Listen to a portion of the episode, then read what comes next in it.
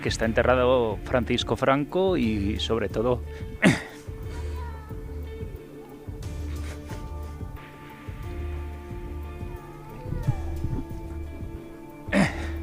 José Antonio. Soy falangista.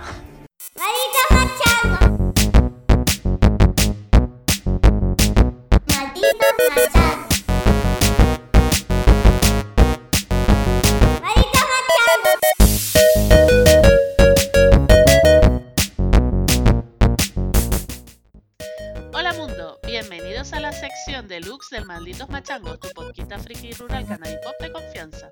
En este pequeño espacio vamos a seguir alegando sobre fricadas varias relacionadas con el último tema tratado, porque creemos firmemente que nuestra capacidad de infligir sufrimiento es ilimitada. Hoy queríamos seguir dando la chapa con eso de la españolidad y el orgullo patrio. ¿Qué te parece el plan, Encarnado?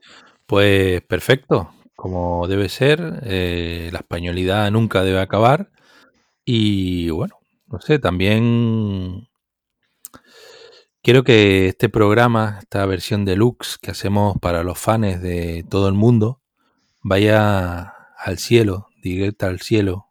Uh-huh. Y no sé, sea esa, esa rayita de amor que, que se merece Diego Armando Maradona. Oh. Y Leticia Sabater también. Ay, Dios, no me digas que la Leticia se murió. No, pero sacó una canción de mierda de Navidad. Ah, vale. Uf, qué susto. Hombre, más o menos. Más o menos. Ya, ya. Esa señora está matando más gente que el coronavirus. Eh, por cierto, ¿la, ¿viste el vídeo? ¿De qué? ¿De Leticia? Sí. No, no, no lo he visto, no lo he visto. De hecho, pues póngaselo cuando pueda. Porque ese vídeo también es españolidad. El vídeo es homenaje al destape de Teso y Pajares. Pero a ver, a ver, ¿qué, qué es más español? ¿Ese vídeo o Sonia Monroy vestida con la bandera España en los Oscars? Mm, pues no sé, tío. Yo creo que... Ay, ay. Sí, los dos. Los dos y... Y esa mierda de perro que pisas cuando vas caminando por la laguna también, yo creo que más o menos ah. es el mismo, el mismo nivel de españolidad, sí. Todo, todo se complementa, muy bien. Sí, muy están bien. Al mismo nivel. mm, pues nada, yo qué sé. Mm, vamos a darle ahí a, a esta droguita que se llama España. Nunca haber dicho. Oye, bueno, claro, digo, Armando Maradona no es español, pero... Bueno, algún, ti- algún tirito se mandaría cuando estaba jugando en el Barcelona. Tengo entendido que, que se inició aquí, en el mundo sí. de... De hecho, hay de otro... La Fariña. De la Fariña, exacto. De hecho, hay otro jugador... Eh, uh-huh. eh, bueno, no sé. Hay otro jugador de, del Barcelona mmm, que siempre ha... Con, que creo que estaba mucho con Maradona. Y que siempre ha contado sus problemas con la droga. El hombre ya lo dejó y tal. Pero yo entiendo que ahí, ahí había... Ay, no sé cómo... Tiene un nombre compuesto el hombre ese. Pero bueno, no voy a buscar ahora drogadicto Fútbol Club Barcelona. Voy a ver qué me sale. Te puede salir tanto que bueno. Que no quiere decir que los otros no se droguen, ¿eh? Presuntamente todo. Ni que ¿eh? se vayan de piputas como los del Tenerife en medio de... Ay, Dios, ay, Dios, ay, Dios. Pero, pero que hay más español que se de putas, a ver. Sí, desafor- desafortunadamente es muy español. Carajillo, misa y putas. De todas maneras, yo no me quería poner intensa porque el deluxe no es para eso, pero de verdad, basta ya de que cada vez que se muere un señor, eh, uno tenga que... O sea, es que todos los que se mueren son maltratadores o violadores, ¿eh? De verdad, este año todos los que se han muerto, importante, resulta que son... Uno, pero de, o sea, machista certificado. ¿Qué eh? basta? ¿De que, ¿De que sean maltratadores? ¿O de que... No, no, no, basta ya de homenajear a esa ah, gente. Vamos vale. a ver. Señores eh, de, de, de, de, de, cier- de, de probada hombría, o por lo menos eso dice, llorando porque se murió al que denomina un dios. Un dios. Bueno, y señores, que a mí lo que me ofendió en concreto fue la llamada izquierda. Pues recordemos, detalle, ese señor murió el día de un día de conmemoración de la lucha contra la, la violencia hacia las mujeres. Sí. Por la mañana nos ponemos el lacito violeta y por la tarde toda la izquierda española, en plan eh, hasta siempre, Dios, inigualable, no sé qué, no sé cuánto, y es como... Okay. Sí, bueno, ahí hubo una recogida de cable buena, que fue la del Community de Izquierda Unida, ¿no? Eh, sí, pero... Pff, horrible, ¿eh? Como ejemplo, o sea... de... De todas maneras, no te pongas tú a criticar a... Uh-huh. al señor Maradona, no, no, yo no, que a una chica eh, de un equipo gallego que no homenajeó a, en el minuto de silencio, en lo que sea, a Diego Armando Maradona, la han puesto a caldo en internet y la han amenazado de muerte y demás. Pues okay. La chica cogió y se sentó. Que por otra parte también es signo de respeto, porque se podía haber puesto a, yo qué sé, a decir, sí, me cago en tu puta madre. Pero la, la chica mm, se sentó y ya está. Que cosa que me parece lógica, porque volvemos a lo mismo que ya tratamos cuando hablamos de Kobe Bryant, que claro, como f- esos personajes, el, como futbolista Maradona fue un fuera de serie, pero dejamos que eso oculte que era un drogadicto, maltratador y demás.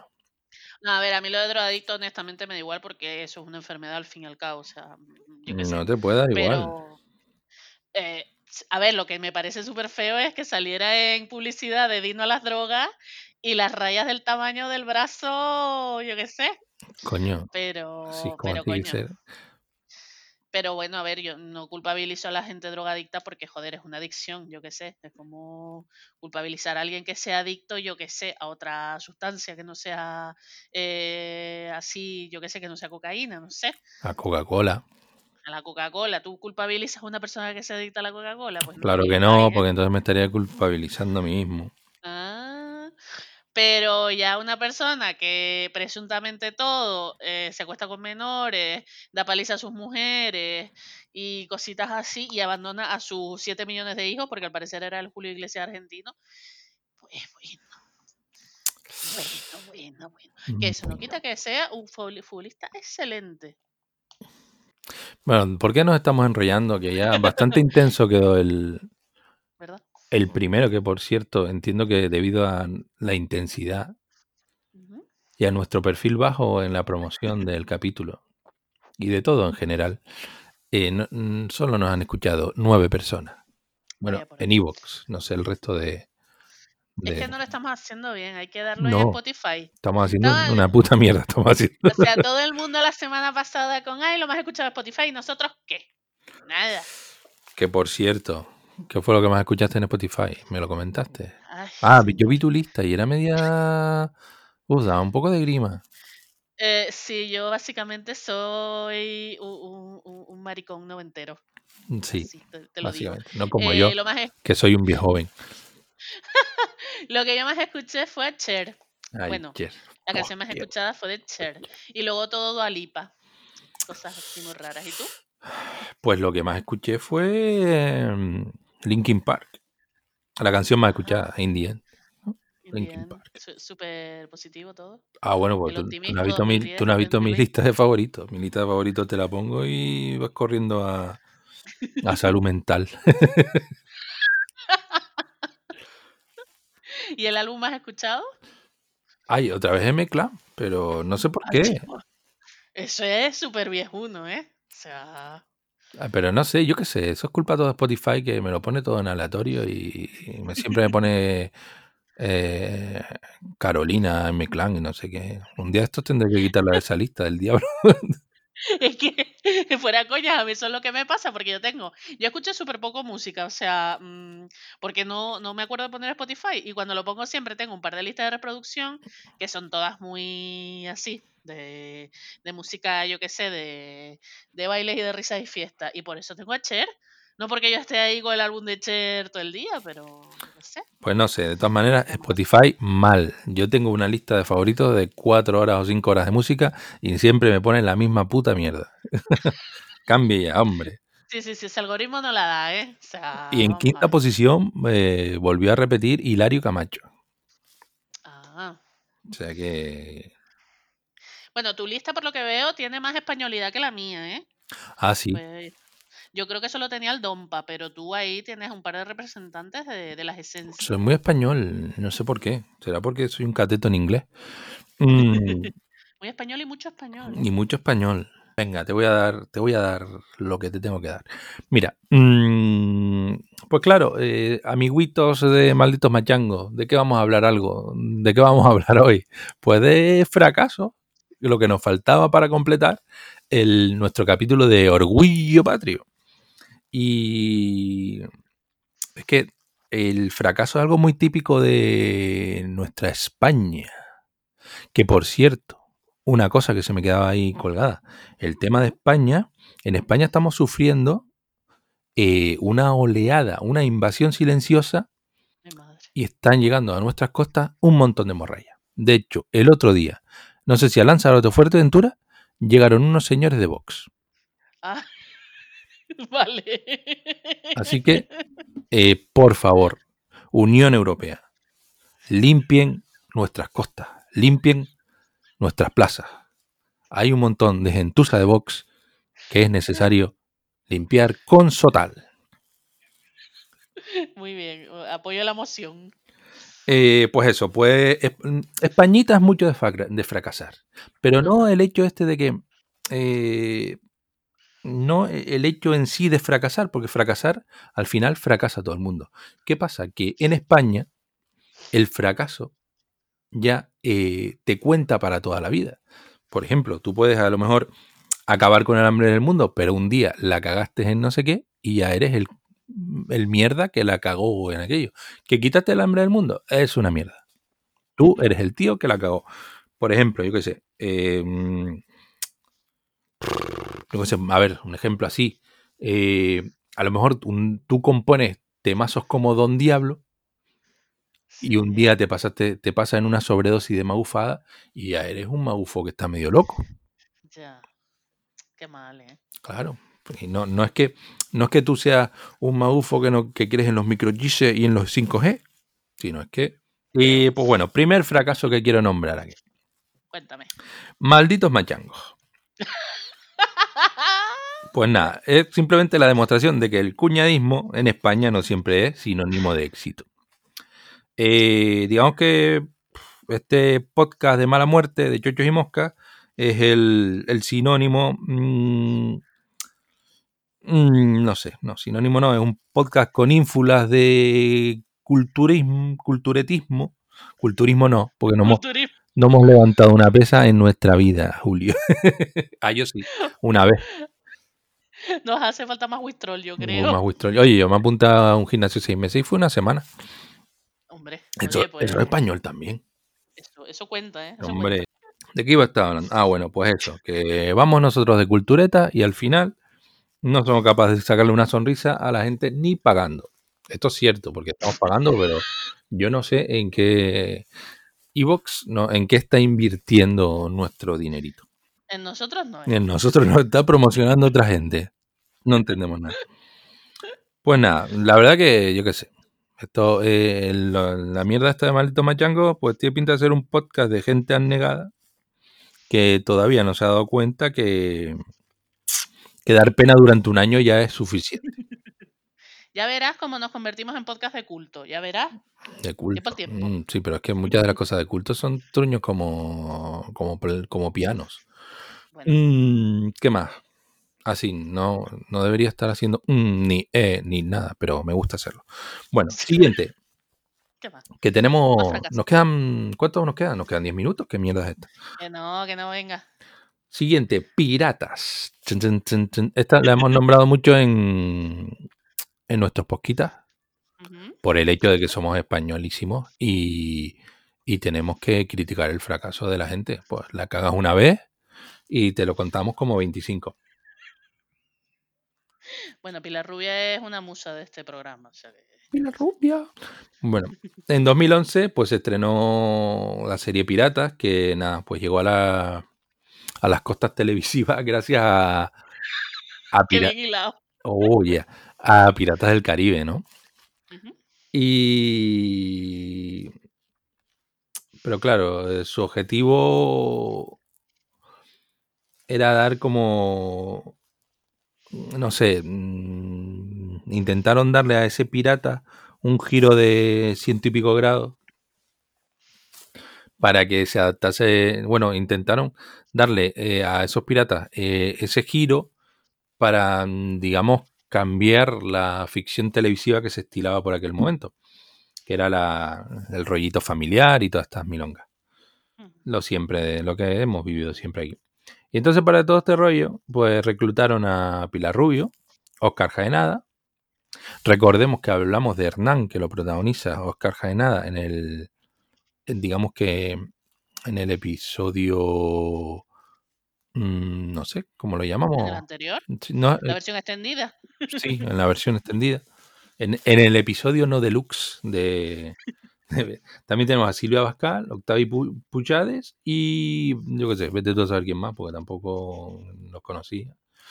Uh-huh. Eh, nada, pues a todo esto, a toda esta gente tenía la misión de llevar a buen puerto eh, la que en su momento fue la, la ficción más cara de la televisión española, puesto que costaba seiscientos mil pavos por capítulo. ¿Ya? ¿seiscientos mil euros? ¿En serio? Perra arriba, perra abajo. Jodo. A lo mejor no, porque sesenta mil no puede ser, sesenta mil es muy barato. No, no, eso es... ¿Y de qué? Pues nada, ¿de qué iban estos piratas del Caribe del Como Como? ¿Tú tuviste un Como Como en tu barrio? ¡Hombre! Y hasta hace poco te diré. Ah. ¿Te crees? Pues nada, que oye, para la gente que no lo sepa, un Como Como era como una unas cadenas de supermercados. Pero bueno, que... que no eran cadenas en sí, sino que asimilaban a los supermercados de barrio. Y entonces, pues nada, su símbolo era como un pentágono. El logo era verde y rojo y naranja. Y era como como con K. Sí, sí, sí. Y, y nada, y tenían hasta productos propios. Eso debe ser de los ochenta, los noventa, no recuerdo bien. De los noventa seguro, porque yo me acuerdo. Los ochenta yo no estaba aquí. Pues nada, pues a principios del siglo dieciocho, un noble, oh sorpresa, canallita y mujeriego, eh, va a tener que de, va a tener que decidir entre morir o infiltrarse en la tripulación de los piratas, de un barco pirata. Eh, por ahí está Carmen Bocanegra, que bueno, le podían haber puesto otro nombre. Un poquito. No sé, le faltó poner ahí Carmen Garganta Profunda. Y entonces, pues, ¿quién es Carmen Bocanegra? La atrevida y sensual hija de un capitán que se ha rebelado contra Felipe quinto. Así que, Dios bueno. mío, el padre no era Óscar Jaenada, ¿verdad? No. Ah. Ahí el padre... El actor que encarnaba al padre hacía de cura en...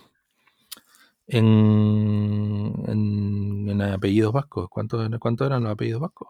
Ocho, ocho, ocho. Nada más. Nada más. Tiene rima. Eh,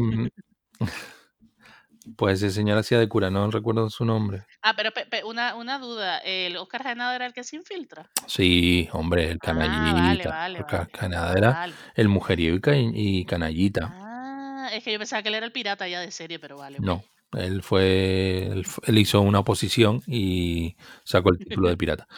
El jefe infiltrado, ¿vale? Bueno, sí, bueno, las típicas, yo qué sé, ahí las típicas mierdas de, de estas pelis de, de pirata que le meten ahí un toquito de comedia de mierda. Estoy diciendo muchas veces mierda, pero bueno. Uh-huh. Pues nada, ¿y qué, qué rollitos son? Pues luchas mal coreografiadas, pues malas interpretaciones. En general, esto va también por Óscar Jaenada, eh, efectos malísimos. También, no sé, ¿de cuándo estábamos hablando? ¿De dos mil once? Bueno, podrían haber hecho algo mejor. Eh, y bueno, y, y un buen ostión en cuanto a crítica y, y público después del primer capítulo. Es que ya, vamos a ver, en el primer capítulo ya eh, ves a Pilar Rubio bañándose ahí en un río y no sé qué, y ya, pues todo lo que lo que atraía al público ya se fue, ¿no? Ya se perdió todo el interés de la serie. Vale, vale, vale. Pues nada, está ambientada en las costas gallegas. Mm, y también creo que hay un tesoro escondido. Nada, así sin novedad en el frente tampoco, ¿no? Y creo que son ocho capítulos y las puedes ver en la web de Telecinco. Ay, qué fuerte. Pero lo tienes que googlear para que te salga. Vale, pues si lo buscas, yo creo que en la web no lo tienen ahí oculto no, no, en algún lado. No están orgullosos del producto. Yo creo que no. Eh, a ver, sin que lo que estábamos diciendo, eh, Pilar Rubio es una actriz pésima. Uh-huh. No sé, como presentadora tampoco estaba muy allá, pero bueno. Como actriz es mala. Pero es que el resto de actores y actrices profesionales tampoco es que estuviesen ahí, eh, yo qué sé, tampoco estuviesen ahí... En su estado de gracia, por así decirlo. Sí, por decirlo de alguna manera. Yo qué sé. Iba a decir que estaban para tirarlos por la borda, pero bueno. A lo mejor Silvia Pascal se salva, pero como no llegué a ver a Silvia Pascal porque hice ahí un, digamos que un scroll rápido en el primer capítulo. ¿Viste algún capítulo entonces? Sí. Y bueno, nada, pues vamos a intentar no cargar las tintas contra solo contra Pilar Rubio, porque es que Óscar Jaenada es un poquito, es una mezcla entre Jack Sparrow y Mal y Cantinflas, así que y da bastante que por cierto, el Óscar Jaenada protagonizó la película Cantinflas. ¿Ah, sí? Sí, que tuvo, creo que tuvo bastante éxito en México y el tío lo hizo bien, pero bueno, yo creo que a lo mejor estaba en esta serie, estuvo entrenando para hacer el papel de, de Cantinflas. Porque agüita. Que, a ah, ver, yo, yo leí en, alguna vez en una entrevista de ese señor que, vamos, que esa, ese trabajo, el de Piratas, lo había aceptado puramente porque necesitaba las perras, porque él ni le apetecía ni tenía, tenía cero confianza en ese proyecto. O sea que. No, pues bueno, ahí está, sé, marcado para toda factura, la vida. Hay facturas que pagar, tampoco le pondría muchas ganas, me imagino. Pues hay que hacerlo todo con ganas, amigos. Ya, ya, porque ya. Si no, esto es España. Eh, ah, bueno, el logo de, de la intro es calcadito al de Piratas del Caribe. Habrán variado ahí algún píxel, pero... píxel arriba, píxel abajo. Y nada, y en cuanto a esta serie, pues una bola extra que me voy a coronar hoy. Por el que esté interesado en ver el culo y un pezón de Pilar Rubio,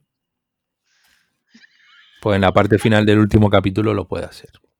Así que ah. no estén viendo todo el primer capítulo, que van a ir al final más o menos. Y pero, pero al final del primer capítulo o del octavo. No, del primer capítulo. Ah, vale, capítulo uno. Vale. Ellos andaban, oye, que tenían que vender. ¿Y qué vendía? Pues una teta de Pilar Rubio. Uh-huh. Mm, pues nada, hasta aquí, piratas. Yo qué sé. Oye. ¿Quieres más? No, no, no, suficiente. Ah, pan y plátano, ver, lo que yo, quieres, ¿o qué? Yo, yo, yo es que esa serie, tío, la verdad, pff, sé que en su momento causó mucho revuelo porque fue, ¿no? El, por lo que se fichó a una de las condiciones del paso de Pilar Rubio de La Sexta a Telecinco. Uh-huh. Pero vaya, es que nunca he confiado en su capacidad interpretativa. Se dice que también ha estado, por ejemplo, cuando presentó, le, leí algún artículo que cuando presentó Operación Triunfo no contaba con el beneplácito de, de la productora, de La Trinca. Uh-huh. Que no se llama La Trinca, pero son los, los tres, bueno, tres, creo que uno se murió, son los tres totufos de La Trinca. Que por uh-huh. cierto, yo voy abriendo paréntesis y no, y no los voy cerrando, o sea que esto... Eh, criticamos a Martín y Trece y no se critica a La Trinca. La Trinca tenía un humor sexista del carajo. Ni me acuerdo de esa gente. Pues, bueno... Y aparte que criticas a Martín y Trece tú, yo me despollo con ellos. O sea, quitando, vale, tenés un par de sketches que... Mi marido me pega, me pega. Hoy en día son muy controvertidos, pero también tenían otros que eran muy adelantados. También te digo. Sí, hombre, ahí se ve el, el José Maese.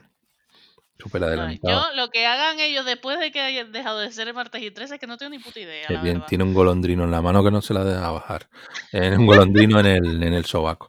Mm, ¿Qué más? Ah, pues dice que el rubio este, el Mainat, Josep María Mainat, ¿sí? Pues que torpedeó la, la mano negra de la carrera de Pilar Rubio. Ah, él es la mano negra. Sí, wow. De todas maneras, ese personaje es bastante inquietante, el Mainat este, sobre todo por lo que ha salido, y ya de por sí antes era muy inquietante. Tiene cara de, de, de no sé ni qué.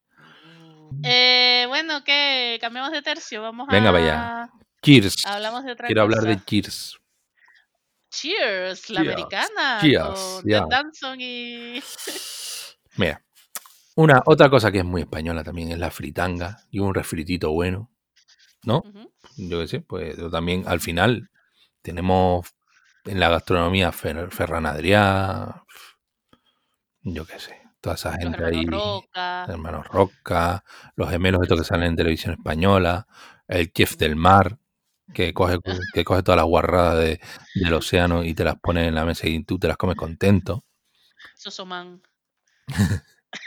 Es que había un blog que hablaba del programa ese que él fue juez y lo llamaban Sosomán, era muy gracioso.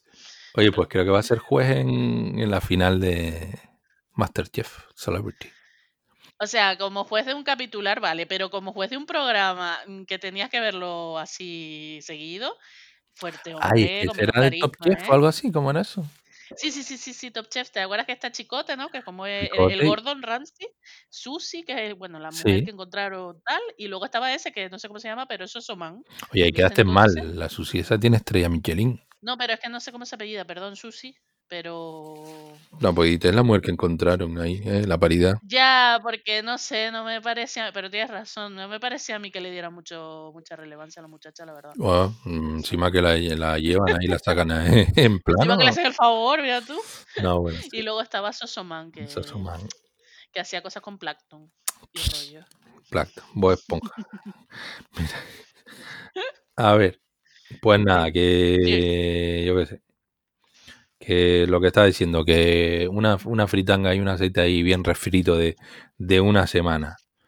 De esos aceites que cuando cambias la fri, cuando lo cambias la fridora, si es que lo cambias, lo, se lo puedes poner al coche. Pues el refrito es algo muy español.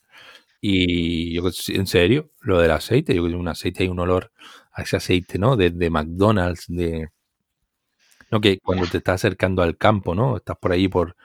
Por, por la carretera, a lo mejor quieres ir hacia el sur, pero ya te viene el olor a McDonald's, o estás enfrente en Kiabi, al otro lado de tal, y ya no, como que te viene el, el olor al aceite esa, que lo mismo es ahí que, que yo que sé, que en el chino de la avenida Torriani, que más o menos deben servir para lo mismo. Bueno, vale. Pues vamos, vamos con Cheers, o Cheers, como digo yo, Cheers. Uh-huh. Eh, pues nada, algún lumbrera, lo que es típico, le, le pareció un, una gran idea, pues, una gran idea, como esas ideas que, que surgen en los, en los garajes, ¿no? Eh, retomar el mítico Cheers, el de Ted Danson y toda esa gente, y el Hey Norm, y todo ese rollo, y llevarlo al mundo del, del bareto español. Ajá. Mm, bareto español no es como el americano, que, pues no. Pues nada, hay pues bares, qué lugares, ¿no? Había una canción que era bares, qué lugares. Entonces no cuajó. No, hay los bares, los bares... Oye, por cierto, que hay más bares que españoles, creo yo, ¿no? Eso dicen, eso dicen. Y, to- y son todos rentables, compadre. Joder. Menos ahora, ahora están ahí mal, pero bueno. Ahora está la cosa jodidilla, la verdad. Pues son todos rentables, menos el de Alberto San Juan, Antonio Resines, que también, que también tuvo experiencia, experiencia emprendedora en el mundo de la hostelería, en Los Ladrones Van a la Oficina y en, el, y en Los Serranos. Uh-huh. Alexandra Jiménez, Pepón Nieto y cuando no sé qué más actores hay y vete tú a saber quién más. Pues banda sonora de Dani Martín, que por cierto, por la cual pidió perdón en La Resistencia, y super promoción, y super promoción de Telecinco. Todo esto para un ostión que se, que se gestó en siete de los trece actos programados. Le varí, les, les, les valieron siete, siete episodios para pegarse un ostión y que, y que la serie fuera cancelada. Wow. ¿De qué iba la serie? Pues de gente en un bar mamándose y diciendo rollo. Ni puta idea. No me, no me molesté ni en mirar de qué iba. Yo entiendo que sería un calco de... de la sí, Cheers original. Ay, mamá. Alguna tensión sexual y todo ese rollo, ¿no? Supongo, hombre, porque al final Ted Danson se iba con esta actriz rubia que ahora no me acuerdo el nombre, Daya, o Dayan era el personaje, pero bueno, la, es muy famosa la actriz. Eh, imagino que Alexandra, Alexandra, me dijiste. Jiménez, sí. Alexandra, Jiménez sería ella y no sé, Alberto San Juan sería el tío. Ni puta idea, ni me molesté en ver un capítulo. Creo que se pueden ver en la web, en algún lado. Uh-huh. Vale, por Dios. Y otro más, y la última por mi parte, otro refritito, Las chicas de oro. Ay, madre. Ojo, ojo, que es una producción de José Luis Moreno para Televisión Española. Ya era para Televisión Española. Anda. Y entonces, claro, aquí voy a quedar otra vez como señor, pero es que vamos a ver. Es una serie de éxito americana. Y se la, la pones en manos de José Luis Moreno. Ahí mete a Concha Velasco, Lola Herrera, un par de actrices más ahí conocidas. Le das un toque de comedia mmm, viejuna española. En plan Hostal Royal Manzanares, rollo así, ¿no? O sea, comedias que se estilaban en los noventa. Y esperas que el rollo vaya bien. Mm, mal. Yeah. Ahí salió un rollo que huele a a meados del señor mayor. Joder, tío. Eh, no me acordaba de esa serie, la verdad. Ya tan solo la intro, que parece que grabaron en Benidorm y le pusieron encima un rollo de las chicas de oro. Ay, Dios. Es que escuché. Tío, pues mira, mira que es una serie súper mítica, ¿eh? O sea, las chicas de oro. Eh, pero es que era una comedia de buena factura. Esto, yo lo poco yeah. que vi de esta eran rollos ahí sobreactuados que no hacen puta gracia. ¿Tú viste las míticas no. de las chicas de oro iban sobreactuadas? No. No, pero también es que las chicas de oro son un producto de los ochenta, igual que Cheers, creo que también era ochentera, y a lo mejor adaptar eso veinte años más tarde, pretendiendo que el humor de los ochenta siga funcionando. Sí, bueno, por, no mu- por mucho que lo adaptes a, que lo adaptes a nuestros tiempos. No sé, no sé, no sé. Bueno, mmm, yo qué sé, tampoco me investigué mucho, pero que no vale la pena tampoco. Dicen que, bueno, aparte de los de bajos resultados de, de audiencia, es que también Concha Velasco fichó por cine de barrio. Amiga. Amiga, date cuenta. Y nada, aquí finaliza mi intervención en la que han podido ver cómo soy, lo homófobo que soy, lo machirulo y, y cómo me meto con las, con las señoras que tienen pérdida de orina. ¡Ay, qué picado! Bueno, bueno, bueno. Por cierto, bueno. Señores, también hay compresas para los señoros. De esas. Chicos, Tenamán o Tena no sé qué, que nosotros también tenemos pérdida. Asumámoslo. Pues chicos, a ponerse compresas masculinas, ¿eh? Que no se diga, que ese calzoncillo no sufra. Eh, Uf, me acabas de la recordar... lavadora es la que sufre después. Me acabé de recordar lo de las chicas de oro, no sé, me acaba de venir un flashback de otra serie que no sé si llegamos a comentar alguna vez, eh, en esto de fracasos, que es Ella y el sexo débil. ¿Sabes qué? De qué ah, esa de Anita Obregón, ¿no? Sí, sí, esa serie también duró, creo que dos capítulos en antena. Y yo eh, no, no la vi, pero recuerdo que la premisa era algo así como que ella se convertía en presidenta del gobierno y su rollo era contar cómo había llegado ahí, con la ayuda de sus amigas. No sé si era una especie de mmm, Sexo en Nueva York. Podría ser, podría ser. podría ¿Me suena algo de eso?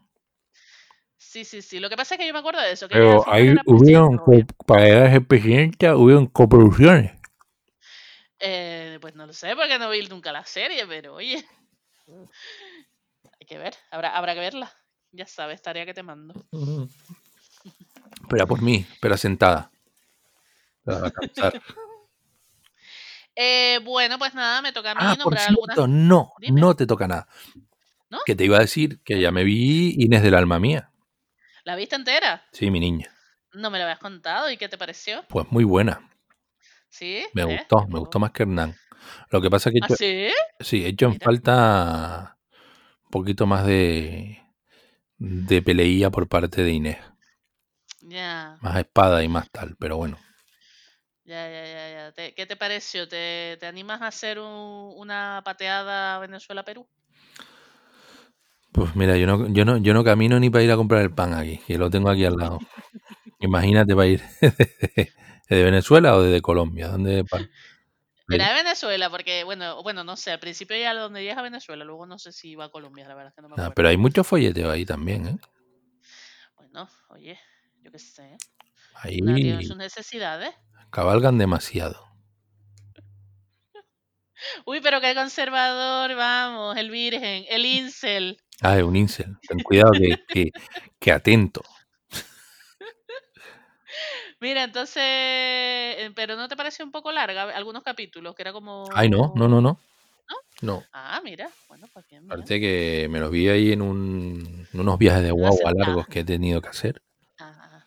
Y ah, bueno, bueno no, no me pareció largo. Me gustó, me gustó, me gustó, muchacho. Pues muy bien, muy bien. Yo solo recomiendo calidad. Muy bien. Pues venga, ahora que te corte, dale para venga.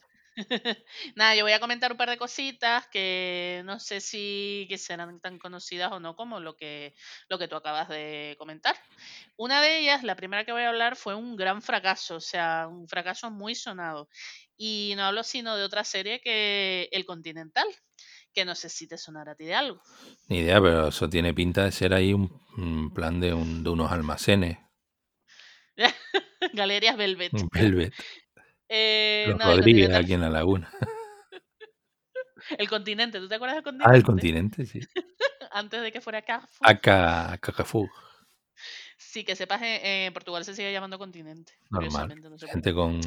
Esta gente portuguesa. Con criterio, ¿eh? Eh, bueno, en dos mil dieciocho Televisión Española decidió invertir en este proyecto que tenía muy, bueno, que, que se lo habían vendido muy bien a Televisión Española. Eh, yo, eh, la verdad es que yo no vi ningún capítulo, pero investigando para este podcast me, me, me hice la pregunta, ¿es que nadie se lee? O sea, ¿es que los encargados de, de aprobar los proyectos de televisión no ven televisión? Y no ven cosas raras que pueden parecer plagios u, o cosas parecidas. Pero bueno, no me toca a mí decidir eso. El caso es que esta serie, El Continental, eh, se, eh, se está basada en los años veinte, digamos, se desarrolla en los años veinte en Madrid.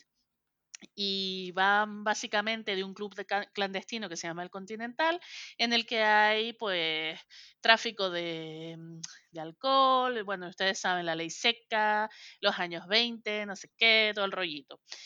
¿Qué es lo que pasa? Que para empezar... Eh, bueno, a ver, que yo en una serie no pido realismo, o sea, si yo quiero realismo me voy a un documental, pero por lo que dicen, eh, la serie, o sea, obvia, a, a pesar de que se desarrolla en Madrid, obvia todo lo que tenga que ver con algo medianamente español, sino que directamente intenta hacer un rollo americano, un rollo inglés, pero la ciudad se llama Madrid, por lo que sea. Eh, o sea, la moda es esto, tipo años veinte, lo que nosotros vemos de años veinte, que es muy americano al final, uh-huh. O todo lo que pasa es muy años veinte, ¿no? Eh, además, como que le pusieron el filtrito ese azul, que en España han decidido que todas las series con un fisco de calidad tienen que tener un filtro azul, porque es lo que hace la gente de, del norte, los ingleses, los, y los nórdicos en general. Sí, sí, sí. De hecho, si han visto el tráiler del Cid, que es una serie que se va a estrenar dentro de poco, les sorprenderá ver que la Edad Media española era sorprendentemente azul, sobre todo en el sur de España. Es como, azul, no sé. Es que tu amor es sí, azul, sí. Como el mar, azul. Cristian Castro se basó en la Edad Media española para escribir su canción. Oye, que un día deberíamos comentar el vídeo de Azul de Cristian Castro. No, por favor, no quiero, no sé, arrancarme los tímpanos. Eh, en fin, y la otra gran crítica, porque hay que decir que crítica y público se unieron para destrozar esta serie después de echar el primer capítulo, a pesar de que tuvo una promoción muchis- muy, muy grande, es que es una copia, como tú dirías, del como como de Peaky Blinders. Sí. Yo pensaba que era exagerado, que eso era como, bueno, vaya, van de, va de una gente que se dedica a traficar el alcohol, no sé qué, y ya lo comparan con la otra serie que va de eso. Pero amigo, es que me puse yo a ver fotogramas y rollos, para empezar. La serie está protagonizada por Alex García, que es compadre nuestro, vamos. O sea, sí, de toda la vida. Vecino, vecino al lado, compramos el pan en la misma panadería. Oíamos hola juntos ahí. Exacto. Y Michelle Jenner, ¿no? Y a Alex García, curiosamente, le pusieron un corte de pelo muy similar al que llevan los Peaky Blinders. Que oh, si han visto yeah. la serie Peaky Blinders, es un corte de pelo muy característico, que de hecho el actor, el Cillian Murphy, lo odia a muerte, pero que es parte del personaje. Es una parte importante del personaje. Pues a Alex le pusieron el mismo corte de pelo. Curiosamente también, además, en los años veinte, en el centro de Madrid, pasaba algo que también ocurría en el Birmingham de los años diez veinte, que es que la gente iba a caballo por el centro de la ciudad. Birmingham, Madrid. Sí. Yo no estuve allí, ¿eh? Yo no estuve allí. Y además, también curiosamente, en el centro de Madrid había, al igual que en Birmingham en los años veinte, eh, que recordemos, por si no lo saben, Birmingham era una ciudad industrial que se reconvirtió, digamos, y había mucha metalurgia y no sé qué, pues en Madrid, curiosamente, también había como muchos hornos en la calle que casualmente echaban fogonazos y hacía que los planos quedaran muy, no, no lo quiero llamar Peaky Blinders, pero bueno, muy así, muy homenaje a...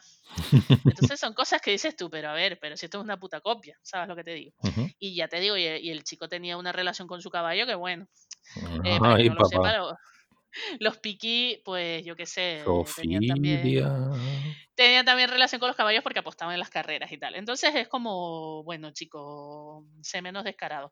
Otro actor que también salía en la serie fue, eh, era este chico Tejero, eh, Emilio de Aquí no hay quien viva. Sí. ¿Cómo se llama? Antonio, Antonio Tejero. Este, bueno, ese no era saben. El del golpe de Estado. Imagínate. No me acuerdo ahora el nombre de pila, pero Tejero, ustedes saben todos quién es. Emilio de Aquí no hay quien viva. El caso es que la serie fracasó, pues no solo porque era una copia mal hecha de una serie internacionalmente reconocida, sino que además le tocó competir, eh, la serie la ha hecho en Televisión Española, pues le, com- le tocó competir con pesos pesados en otras cadenas, pues desde Tu cara me suena a una serie que se llama Palmeras en la nieve, que está basada en un bestseller de super éxito, a otra serie que yo no recuerdo para nada, es que no sé ni quién, ni quién la protagonizaba, pero que se llamaba Vivir sin permiso, y al parecer... Ah, José el Coronado. Ni puta idea, o sea, no sé. La pero de Drogaína también, ¿no? Es que no lo sé, pero la serie lo petaba mucho, entonces esta serie, pues nada. Hay, hay que decir que los diez capítulos los emitieron en Televisión Española, lo único es que cada día pues los fueron echando un poco más tarde. Con que al final, pues, la serie, creo que el primer capítulo tuvo, ponle tú, un millón doscientos mil espectadores y el último lo vieron cuatro gatos... a la una de la mañana que estaban ahí. Ale García, Tejero, Fernando Tejero. Fernando, sí, sí, sí, sí. Y nada, eh, las principales quejas son que la trama era mmm, más pobre que yo qué sé, que yo a final de mes, eh, que quería como ser muchas series en una, había como muchas tramas, pero no se decidían por ninguna, y que era que no enganchaba, al final a la gente no... ¿Sabes? No tenía nada que te atrapara. Se supone que había ahí unas ideas, como que ella, el personaje de Michelle Jenner, pues al final se fuera empoderando y, y fuera como una mafiosa también, pero que no se desarrollaron bien. La historia de amor era medio mes, eh, las historias paralelas cero interés, un montón de violencia gratuita que ni siquiera tenía mucho que ver con, con la trama general, y bueno, y que sí, que la estética muy bien, pero que no tenía... O sea, que era como, vale, lo pones bonito, pero no me aportas nada. Y eso hizo que El Continental, nuestro Peaky Blinders, patrio, pues, se hundiera, cual Titanic. Hombre, ya el, el naming ya falló, creo yo. Ya, pues sí. Yo me acuerdo de la publicidad. Tuvieron una campaña bastante... Coño, que esto parece que vas a hacer un Velvet ahí, El Continental. Un Velvet. Sí. Una tienda de, una, una tienda de aceite y vinagre de esa, ¿vale? Sí, a mí me suena a eso, a estanco, ¿sabes? Uh-huh. A, a rollo de venta antigua, no sé. Entonces podemos decir que El Continental es el Piratas de Alex García. Eh, pues puede ser, ¿eh? Yo la carrera de Alex García no la tengo tan presente. Creo que este año ha triunfado con la serie... Antidisturbios. Exactamente, Antidisturbios, pero tampoco es que, bueno, no sé. ¿Tierra de Lobos tuvo éxito? Sí. Bueno, además en, tier- en Tiempos Revueltos sí que tuvo muchísimo éxito, y Sin tetas no hay paraíso. Sin tetas eh, pues no hay sí. paraíso. Pues sí, y Compañeros él apareció también, al parecer. Sí, pero ya en la parte... La parte me. Sí. Así que sí, yo creo que Continental fue eh, el, el pirata de este hombre. Pues nada, y marcado por el fracaso. Uf, sello. Nah, nah, nah, ese chico tiene mucha proyección, oye. Bueno, ¿me quieres comentar algo más? Sí, ahora te quiero comentar para mí lo que es el, el fracaso más doloroso de todos los que vamos a hablar hoy, y vamos a cambiar un poco de, de medio, porque nosotros solemos hablar mucho de series y de pelis, pero contra, yo echo de menos un poco hablar de, otro, de otros medios que me parecen súper interesantes y que yo soy fan, como es el cómic.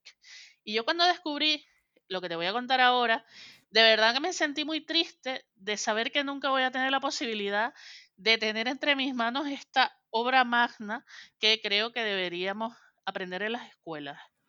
Así de claro te lo digo, pero bueno, quizás... Adoctrinamiento. Ya, bueno, no sé, adoctrinamiento es leer el Quijote.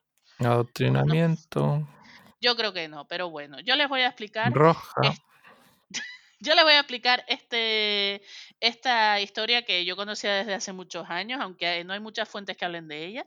Si quieren t- tener más información en YouTube pueden buscar algún vídeo, y hay un blog que se llama Adlo, donde hay muchísima información, es el, el sitio más completo donde, donde encontramos este, este, este, esta bonita historia. Eh, les voy a hablar de, de una serie de cómics que se llaman Españísima. Vale, ¿y de qué va Españísima? Bueno, espérate que tiene subtítulo que lo apunté por aquí, pero ahora mismo no, no lo encuentro, muy mal por mi parte. No, no, no, es que tiene, es que es algo así como la, la española definitiva, la españolaza definitiva, algo así era. Bueno, el caso es que Españísima son una serie de cómics escritos por un personaje que yo creo que tenemos que detenernos un poco para hablar de él, que es Carles Recio. ¿A ti te suena Carles Recio de algo? No. Bueno, pues te cuento yo. Carles Recio es un, lo que llamaríamos un hombre del Renacimiento. O sea, este señor es abogado, político, historiador y además de todo, escritor. Eh, desafortunadamente, bueno, pues sus ideas en el ámbito político son un poco ligadas a la, a la derecha, aunque como veremos a lo largo de lo que yo te voy contando, pues veremos que es una persona muy ambigua y muy compleja y con muchas capas, ¿vale? Ay, Dios. Este señor eh, fue miembro de, de la Unión Valenciana, ¿no? Hace muchos años, allá por los dos mil, y eh, consiguió allí un... un cargo político.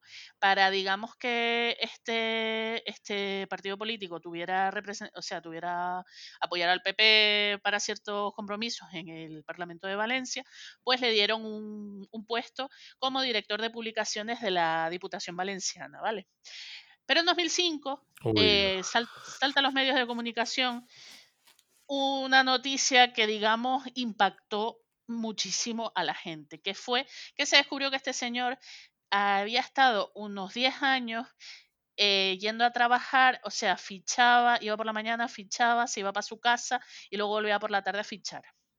Y no trabajaba. Digamos que el teletrabajo se lo tomaba muy a pecho. ¡Esto es ser español! ¡Sí! Entonces, claro, eh, esto fue... Mm, eh, fue un gran golpe porque, porque claro, se empezó a hurgar en, en la vida de este señor. El tipo no trabajó ni un solo día eh, y claro, estaba cobrando un sueldo público bastante generoso por, por hacer nada. Y encima, en, no solo en esto de, eh, o sea, este cargo de dirección de publicaciones tenía que ver con, con cosas culturales, bibliográficas, etcétera, y él no hizo nada, digamos, por fomentar eso, aunque bueno, luego veremos que no es cierto. Él sí que fomentó la lectura. También se descubrió en paralelo que la persona, este señor, eh, Carles Recio, tenía en su casa un prostituto gay. Entonces, claro... Espérate, a ver. Un prostituto. Perdón, un prostíbulo. Ah, un prostíbulo. Gay. No, no, un prostituto no tenía varios. Ah, que era entrepreneur. Entrepreneur. Sí, sí, sí. Ah, vale, bien. Sí, tenía más de un prostituto, tenía un prostíbulo en su casa. Entonces, bueno, pues esto como... como ustedes comprenderán, eh, las altas esferas no cayó especialmente bien, hubo ahí un par de, hubo un resquemor, pero bueno, al final creo que lo recolocaron en otro sitio y, digamos, echaron tierra sobre, sobre el asunto. De todas maneras, como les digo, hay que decir que no es cierto que el tío no hiciera nada por la cultura, porque en su tiempo libre, que era todo el día entre fichaje y fichaje, él escribía. Y escribió muchísimas cosas. Uno de sus libros fue Historia y Arte de la Horchata. Como tú sabes, la horchata es una bebida muy típica de, de Valencia, uh-huh. eh, hecha de... De rollo, de chufa. De rollo, de chufa, de chufa. Eh, luego también tiene la Historia Sexual del Reino de Valencia y la obra que ¿La más destaca, qué? Historia Sexual del Reino de Valencia. Ay, mi madre. Es que él difundiendo también. Pero también, digamos que por lo que pasará a ser reconocido y por lo que yo lo quiero traer a, aquí a este nuestro querido Posca, es por eh, los cómics de superhéroes. Porque Carles Recio, sobre todo, creó superhéroes y especialmente superheroínas, que, que vamos, que yo creo que pasarán a la posteridad. Su primera Eh, superheroína, digamos, con la que él eh, eh, saltó al ruedo, por así decirlo, se llamó Fayerela, que si somos un poco eh, aves, avesados podemos detectar que en Fayerela pues viene un poco de fallera, uh-huh. que fallera es, pues ustedes saben, Valencia, las fallas, las fallas, etcétera. Pues efectivamente, como intentaremos dejarle alguna imagen en Instagram o lo que sea, del look de esta, de esta superheroína, que iba en un tanga con la bandera de Valencia, su sujetador era el típico murciélago que tiene la bandera de Valencia, y bueno, y tenía un peinado de fallera. Eh, esta superheroína, sus armas eran las naranjas explosivas, y digamos que Eh, en su aventura, en la aventura de Fayerela, lo que pasaba es que en un futuro apocalíptico los políticos han prohibido las fallas para controlar a la población, un poco lo que está pasando ahora con esto del COVID, también te digo. Y ella pues lo que quería era un poco eh, volver a las costumbres, porque una cosa que sí tiene Carles Recio es que todos sus cómics apelan al costumbrismo y al folclore español. eh, Él se basó, o sea, tuvo una campaña de marketing muy eh, fuerte en la que, aprovechando su cargo político y bueno, y su cargo institucional, él se paseaba con modelos vestidas como super, su, heroi, su superheroína, o sea, en bikinis y tal, y eh, se sacaba, o sea, presentando sus cómics en todos los sitios culturales donde le permitían, y también se sacaba fotos con personajes famosos enseñando sus cómics. O sea, eh, podemos ver en, en algunos lugares de internet, yo que sé, que aparece con Tamara, con Tamara, Fran Rivera. Tamala. Tamara la, la buena. Ah, la buena. Lorena, por supuesto. Tamara la, la, Tamara la que canta bien es la mala y todos lo sabemos. eh, pues yo que sé, con Fran Rivera. Incluso hay algunas Uf, fotos con los, con los eméritos que salen ahí tal. Y él mostrando sus obras. Entonces, te quiero decir que él estaba bien relacionado. Sin embargo, pues Fayerela no fue el éxito que él esperaba, pero no se rindió y decidió crear la superheroína total, que es, sí, Españísima. ¿Quién es Españísima? Pues Españísima es la, la españolaza total, como él la llama. Es una superhero, eh, superheroína que viaja en guitarra española. Eh, su escudo es un abanico con la bandera de España. También su traje es, la parte de abajo es un tanga con la bandera de España, mientras que el sujetador son unos cuernos de toro, que también sirven de arma. O sea, el abanico es como si fuera el escudo de Capitán América, y el sujetador, vale. pues los, los cuernos de toro también se amplían, ¿sabes? Tal. Entonces ella también eh, utiliza los claveles explosivos como arma, y también lleva una peineta que yo creo que también es un arma, pero eso no lo puedo confirmar porque, porque no pude. Eh, su misión es proteger la seguridad e integridad de España contra los enemigos. ¿Con qué enemigos se encuentra?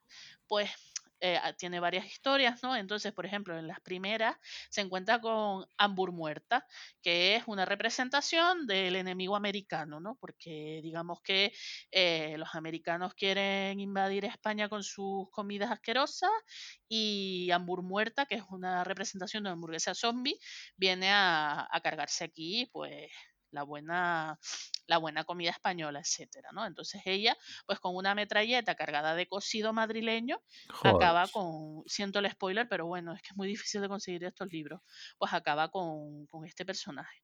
Eh, hay que decir que ellas tiene, tiene una serie de, de, fras, de catchphrases, ¿sabes? Frases típicas que, que dicen los personajes así en momentos de tensión, como Santa Altamira, Sagrado Escorial, o la más importante de todo sería muerte a lo clónico, viva lo folclórico. Entonces ella en sus momentos así de lucha y tal, pues suelta estas frases y, y te quedas ahí pues en treinta y tres porque, oye, ¿sabes lo que te digo? Vas bien de momento. Mm, joder. Te están dando ganas de leerlo, que sí. Hombre, estoy yo aquí apasionado, estoy yéndome una partida, estoy cogiendo Pokémon, pero bien. Ya, ya veo. Bueno, pues nada, yo para mis queridos oyentes que seguro que, que están muy interesados, hay que decir que yo estoy sorprendidísima porque en una de sus primeras aventuras, la, el segundo o el tercer cómic, ya Carles Recio vislumbró que el enemigo real, porque lo típico sería que ustedes pensaran, claro, o sea, Españísima ahora va a luchar contra enemigos del Estado español, y si luchamos contra otra, si por ejemplo existe Fayerela, que es la pre- representación de Valencia, pues seguro que va a haber una superheroína vasca o una superheroína catalana que van a ser unas hijas de puta y que va a ir esta a, a pegarles de hostias para, ¿no? Porque además el señor es de derecha uh-huh. y tal. Pues no, señores. Ahí nos calla la boca el señor Recio, porque una de las primeras... Señor Recio. Señor Recio, sí, se llama Carles Recio. Ya, ya, bueno, me río por el... como, como el rancio. El rancio. Bueno, eh, el señor Recio nos pega una patada en la boca porque él dice, no voy a utilizar una alegoría de Cataluña ni de Euskadi, que sería lo fácil, sino que la segunda, una de las otras eh, antítesis de, de Españísima, es un personaje al que llaman la revoltoxa, que es la personificación de la Comunidad de Madrid. Ay, mi madre. Amigo. Y esta persona en el tanga tiene un oso, que yo por las viñetas creo que no es un tanga, sino que es un oso, o sea, que un oso le sale del yumino, básicamente, y va vestida, o sea, con violeteras, así como las madrileñas, vaya, uh-huh. con, con su mantón de Manila y todo su rollo. Porque ya el señor Recio vislumbró que había más problemas con la Comunidad de Madrid que con otras, porque quizás aquí la revoltoxa sería quizás una previsión de Isabel Díaz Ayuso. Puede ser. Estamos ante la obra de un visionario. visionario. Totalmente. Luego, otra de sus obras, que creo que es la tercera, eh, ya eh, Españísima sale un poco de la capital y va a Navarra, donde con, conoce a la nueva superheroína que crea el doctor Carles, por cierto, llamado como el como el, el mismo autor, que se llama Fermínua. Y Fermínua eh, es una la vengadora navarra que ayuda a Españísima a intentar salir de la situación que sucede en Navarra, que es que después de que los independentistas vascos hicieran un experimento nuclear que falló, han hecho que todos los que los toros se convirtieran en hombres, en humanos, o sea, son toros humanoides, por así decirlo, y mm, gobiernan a la población. Entonces los san, los antiguamente llamados sanfermines ahora son toros corriendo detrás, eh, o sea, humanos que corren, y los toros corren delante, y luego los toros torean a los humanos. ¿Se entiende lo que sí, quiero decir? Entiendo, entonces, entiendo. Claro, ya no es San Fermín, ahora se llama San Cuernín. Y claro, entonces ahora se humanea a los... No se torea, se humanea. El toro más famoso que humanea es un, eh, un homenaje al abuelo de Fran Rivera, se llama Ordonio, si no me equivoco, y por eso ese libro se lo dedica a Fran Rivera, de hecho. Así que lo más interesante de aquí es que en esta historia también aparece un robot humanoide con la forma, con la forma del rey Felipe sexto, que le sale un misil desde las ingles, por así decirlo, con el que pues destruye al que se le a que se le eche por delante. Entonces, pues, pues eso. Joder. Es muy interesante. Eh, también hay que decir que Recio, o sea, suelta algunas perlitas ahí.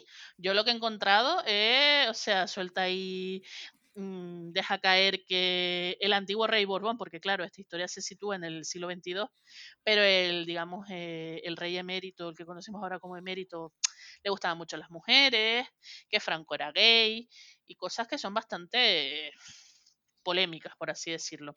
Luego tiene más historias, pues hay una historia que se llama eh, la historia trisexual, si no me equivoco, ah no, aventura trisexual, donde los, hero- los héroes se llaman eh, Antino, Lesbianeta y eh, Chuequina.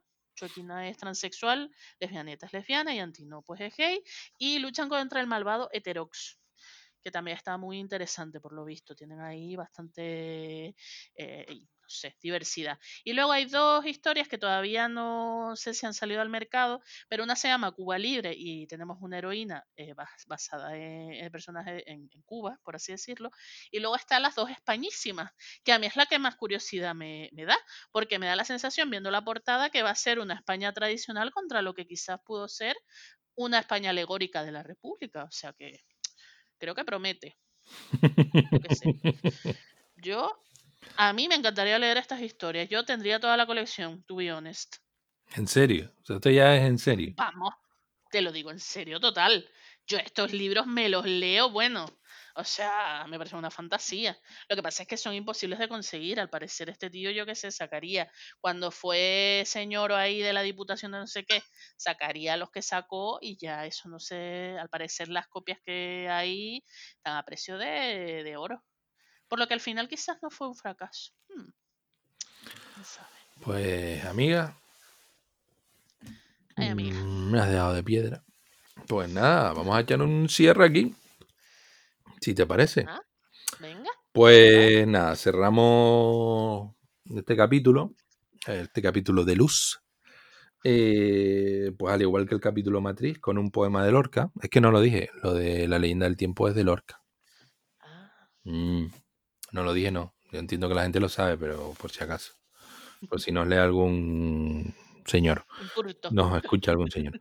Y nada, porque Lorca es españolidad y la españolidad es Lorca. Cierto, a lo mejor piensan, no, porque España no es un país de rojos y maricones. Sí es un país de rojos y maricones. Y si no, que se lo digan a Jorge Javier. Hombre, Hombre ya. Ese es nuestro ídolo. Y nada, pues cerramos con La ciudad de los gitanos, interpretado por Marea. Y amigos, si no nos vemos, nos imaginamos. Las herraduras negras sobre las capas relucen, manchas de tinta y de cera tienen, por eso no lloran, de plomo las calaveras, con el alma de charol vienen por la carretera. Oh ciudad de los gitanos, ¿quién te vio y no te recuerda? Ciudad de dolor y almizcle con las torres de canela. Oh ciudad de los gitanos, ¿quién te vio y no te recuerda? Apaga tus verdes luces que viene la benemérita.